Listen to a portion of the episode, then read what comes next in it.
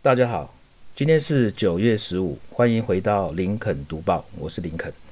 那最近这个辉达呢，NVIDIA，他想要并购这个安谋，所以这个报纸上说呢，如果这个 NVIDIA 辉达如果他并购安谋 ARM 成功的话呢，对于华为呢是雪上加霜。所以，我们就要讨论看看这个辉达呢有没有可能并购这个安谋成功。虽然说这个消息从今年的八月就一直开始延烧到现在，但是呢，能不能并购成功呢？我想还是一个大问号。那首先我们看一下安谋呢，就是英商安谋。其实安谋呢，它主要是日本的 SoftBank，就是软银它所持有的一个英国的公司。安谋呢，它的主要的营收来源呢是靠这个授权费，就是安谋呢，它对这个晶片呢有一个架构。如果说你要使用安谋的这个架构的话呢，你就必须付给付给他的授权费，然后呢，你也必须要给他的这个专利专利的使用。那这两项的费用呢，这主要就是安谋的收入。所以目前的，比如说三星啊、Apple 的手机，还有各项的平板电脑呢，它都使用安谋的架构。那以及所有的，如果它的晶片呢是用高通的这个生产晶片的话呢，里面都含有安谋的核心的技术。那安谋的技术如此的强大，而且呢，它又很节能的情况之下呢，所以现在有百分之九十五的智慧型手机呢都用它的技术。其他呢，其他的物联网啊、IoT 啊，还有这个汽车、家电啊、感应器。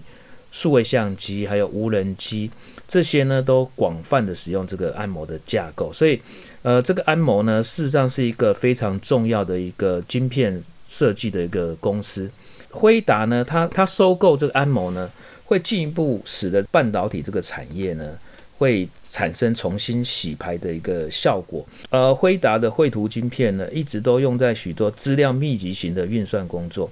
那它典型应用的呃案例呢，包含了电脑、手机的游戏，甚至区块链的挖矿这种高强度的运算呢。未来如果说跟安谋合并之后呢，呃，让这个辉达呢可以顺利的进入这个智慧手机、五 G 跟无线设备、IoT 还有机械人的一系列一系列的这个领域。所以辉达呢，如果能够收购成功的话，对这个 NVIDIA 呢是一个非常大的一个注意。那我们看 NVIDIA 的这个 CEO 呢是台湾人哈黄黄仁勋，那他是一个非常有企图的一个呃 CEO，那他跟台湾台积电的这个张忠谋呢也有呃一些姻缘哦。那 NVIDIA 如果收购这个 ARM 的话呢，那个 NVIDIA 它可以利用呃这个 ARM 的技术呢，就是安谋的这个技术呢，制造出高效能而且廉价的 CPU，因为目前这个 NVIDIA 呢它呃，主要是制造制作这个 GPU 就绘图晶片哦。那 CPU 它的生产能力呢，还是那个 Intel 跟 AMD 呢是差的非常的多。如果说它跟这个安谋能够合并的话，它就很容易的去生产目前它所欠缺这个 CPU。在这个时候，因为越来越多这个 AI 啊。神经网络的算法呢，都需要强大的这个 GPU 去支持，在服务器云端的计算呢，也要有很大的部分呢，需要这个 GPU 的这个资源。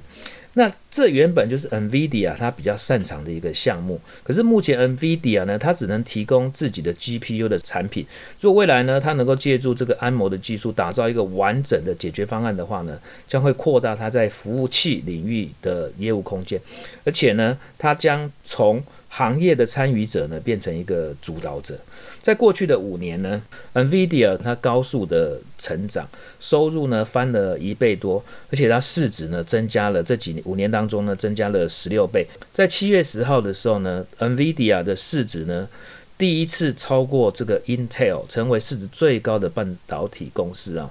NVIDIA 它最近的股价也翻了好几番哦，它靠着这个 GPU 的这个业务呢，已经已经称霸整个市场。但是呢，因为靠这个 GPU 呢，它的业务呢已经顶到这个天花板，所以它要再往上冲高的机会不太大。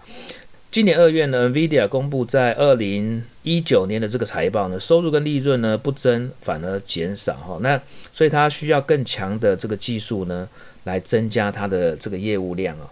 从技术的角度来看呢，这个 NVIDIA 它的本质的核心技术还是绘图晶片。那 CPU 这个所谓的中央处理器呢，它的实力目前跟 Intel 跟 AMD 呢还是有一段相当的距离。特别是这种比如说复呃复杂的计算呢，大型的资料中心的领域，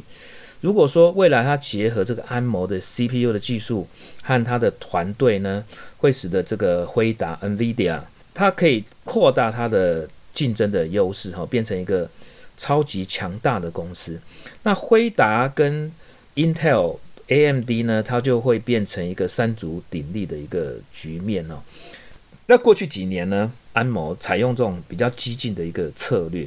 那几乎不计成本的迅速扩大它自己的业务范围，而且它战线拉得非常的长，所以看起来像是一片非常好的前景。可是因为也就是它的战线拉得太长呢，这个。NVIDIA 有没有办法去控制这个安谋的这个战线呢？呃，目前来看呢，也是一个很大的问题。首先，我们看一下这个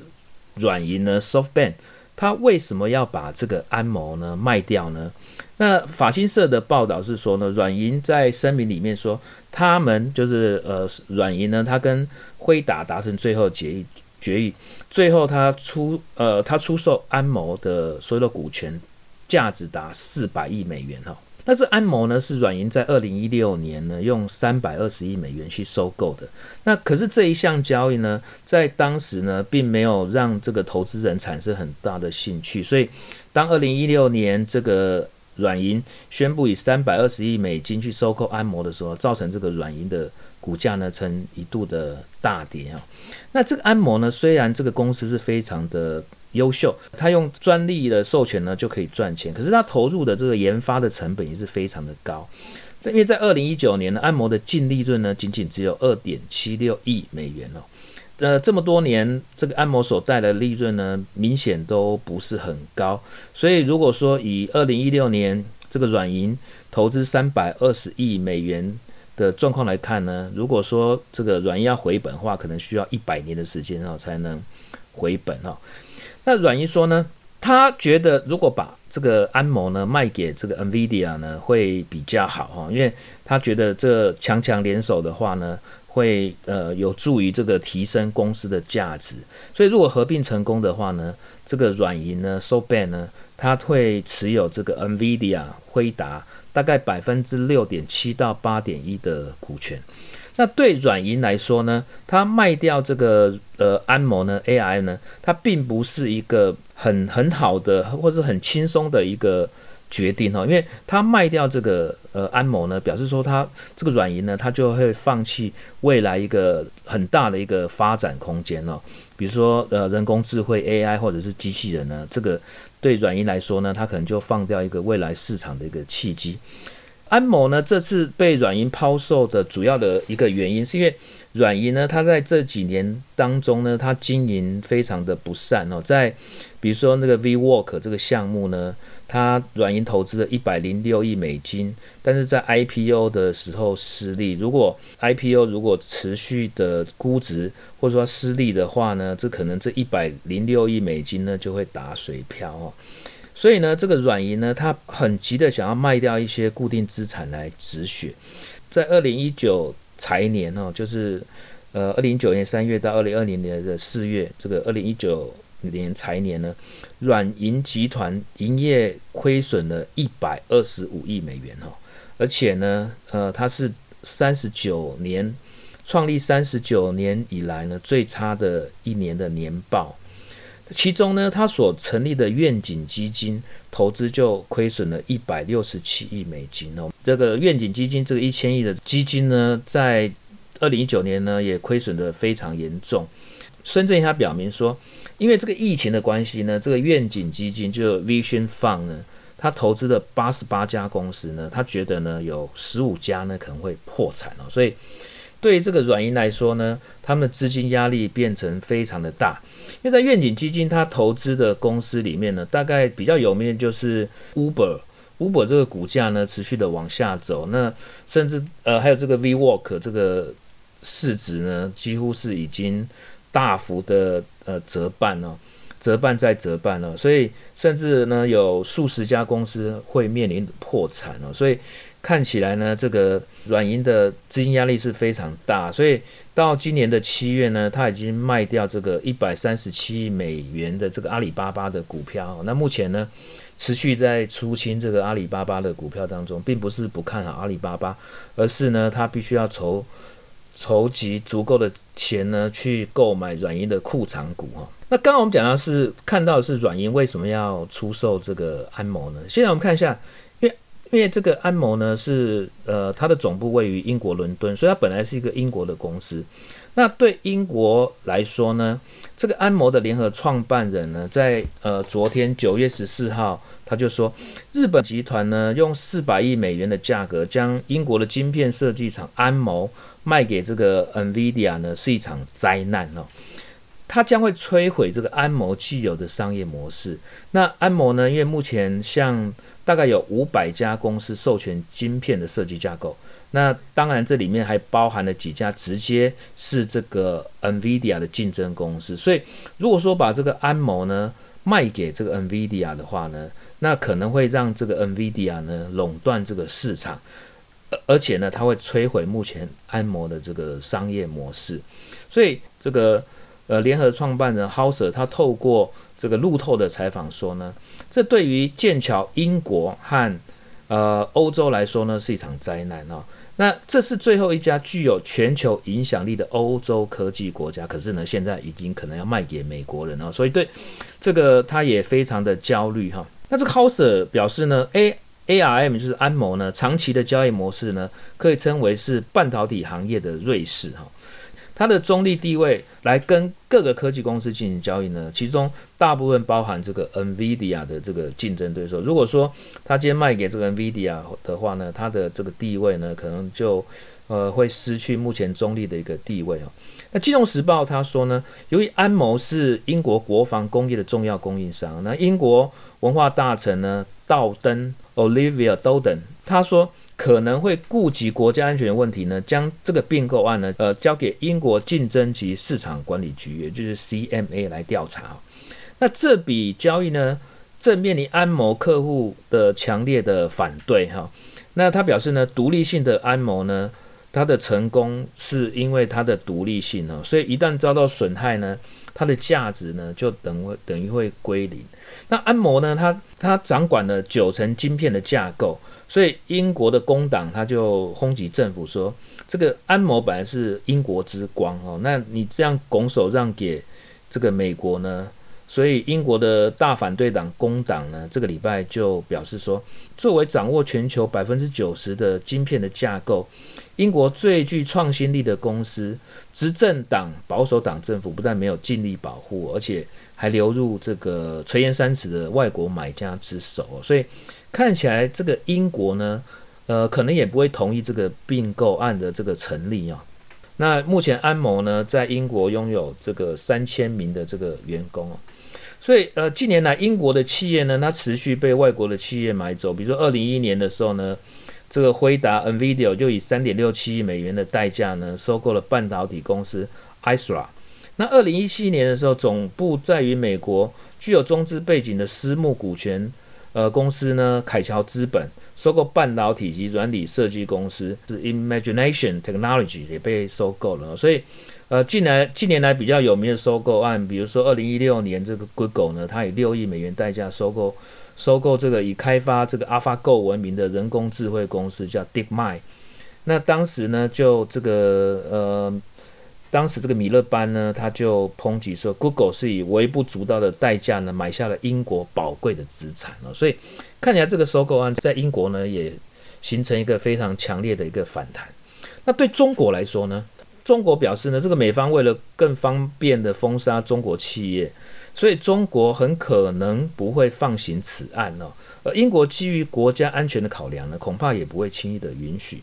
所以，呃，我们看中国的媒体报道说，中国的海思、飞腾跟 IC 设计，IC 设计商呢都使用安谋的授权技术。如果说安谋被这个辉达收购的话呢，就必须配合美国的禁令，意味着双方呢不能再像以往一样的做生意啊。因为这项的收购案呢需要得到各国的同意，所以呢看起来中国呢很有可能不放行。我们举个例来说，比如说之前这个高通呢决定用三百八十亿美元天价来并购这个荷兰公司恩智浦哈 NXP。那就是因为中国主管机关呢不放行，最后破局。所以在这种情况之下呢，业界都普遍认为说，这个 NVIDIA 并购安谋，呃，这样要获得中国商务部的同意呢的难度很高哦。那中国方面基于自身的考量，呃，竞争的考量呢，他应该不会同意这一个呃并购案哦。为什么这个并购案呢需要经过这个中国的同意呢？那依据依据这个法令的限制呢，这种级别的收购是需要获到呃世界各国的批准的。那美国公司高通收购荷兰公司恩智浦，这个是世界这个是半导体史上的一次最大的一个收购，那交易金额达到三百八十亿美元了。那个时候收购需要九个国家它的经过，那八个国家已经通过呢，那唯有呢呃大陆呢。它不通过，所以这个收收购案呢，也最后也只好破局哈。那为什么这个外国公司的合并呢，需要中国来，中国或者说呃英国或者甚至南韩来同意才能够收购呢？那中国的反垄断法的规定呢，如果说两家年收入一百亿以上的公司哦，不管说它是是不是涉及中国，那相关的收购事项呢，都会被纳入商务部来做监管哦。那还有这个高通跟这个恩智浦的商品呢，是向全球来销售，所以合并之后的公司推出的产品跟潜在的这个价格垄断呢，可能会损损害当地买家的利益，所以呢，他必须要向当地的防呃反垄断部门来做批准。当然，这两家公司的收购和并购呢，也可也可以不管这个中国的意见了，但是呃。以高通来说呢，中国市场呢占了它的营收非常大的部分，比如中国的智慧型手机跟小米啊，或是 OPPO、Vivo 公司呢，它的晶片都是来自高通。所以，如果说你这个并购案不通过中国的同意的话呢，这个高通呢可能会损失的非常大，所以他宁愿花了二十亿美金的这个违约金呢，他也呃不愿意。虽然说八个国家通过呢，他也没有办法来做这个。呃，并购的一个动作哈。那之前软银之所以能够买下这个安谋呢，是因为软银它本身并不是半导体企业，那所以作作为日本企业呢，也被各国所认可，所以它在二零一六年的时候呢，才可以顺利的拿下这个安谋。所以从这些迹象显示呢，这个 NVIDIA 并购安谋呢，还有一段很长的路要走。那看起来呢，呃，只有美国同意，但是呢，比如说报章讲的这个。连甚至连南韩也反对，那中国大陆当然是极力的反对，英国也反对，所以看起来这个并购案呢，看起来是啊雷声大雨点小，最后胎死腹中的机会呢，可能非常非常的大。那以上就是我们的今天的节目，谢谢大家的谢谢大家今天的收听，我是林肯，谢谢。